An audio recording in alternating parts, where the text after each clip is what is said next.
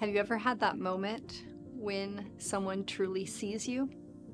It happened this week. It was just this quick moment, and suddenly it was the seeing, feeling valued and known and appreciated.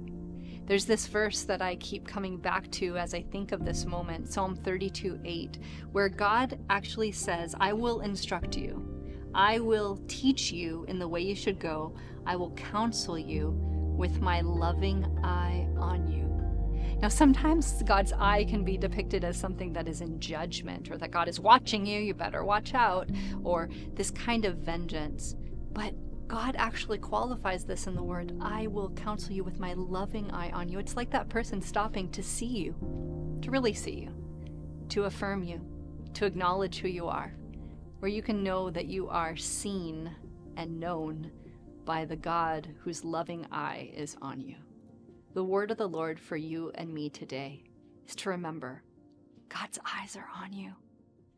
God is watching you in love.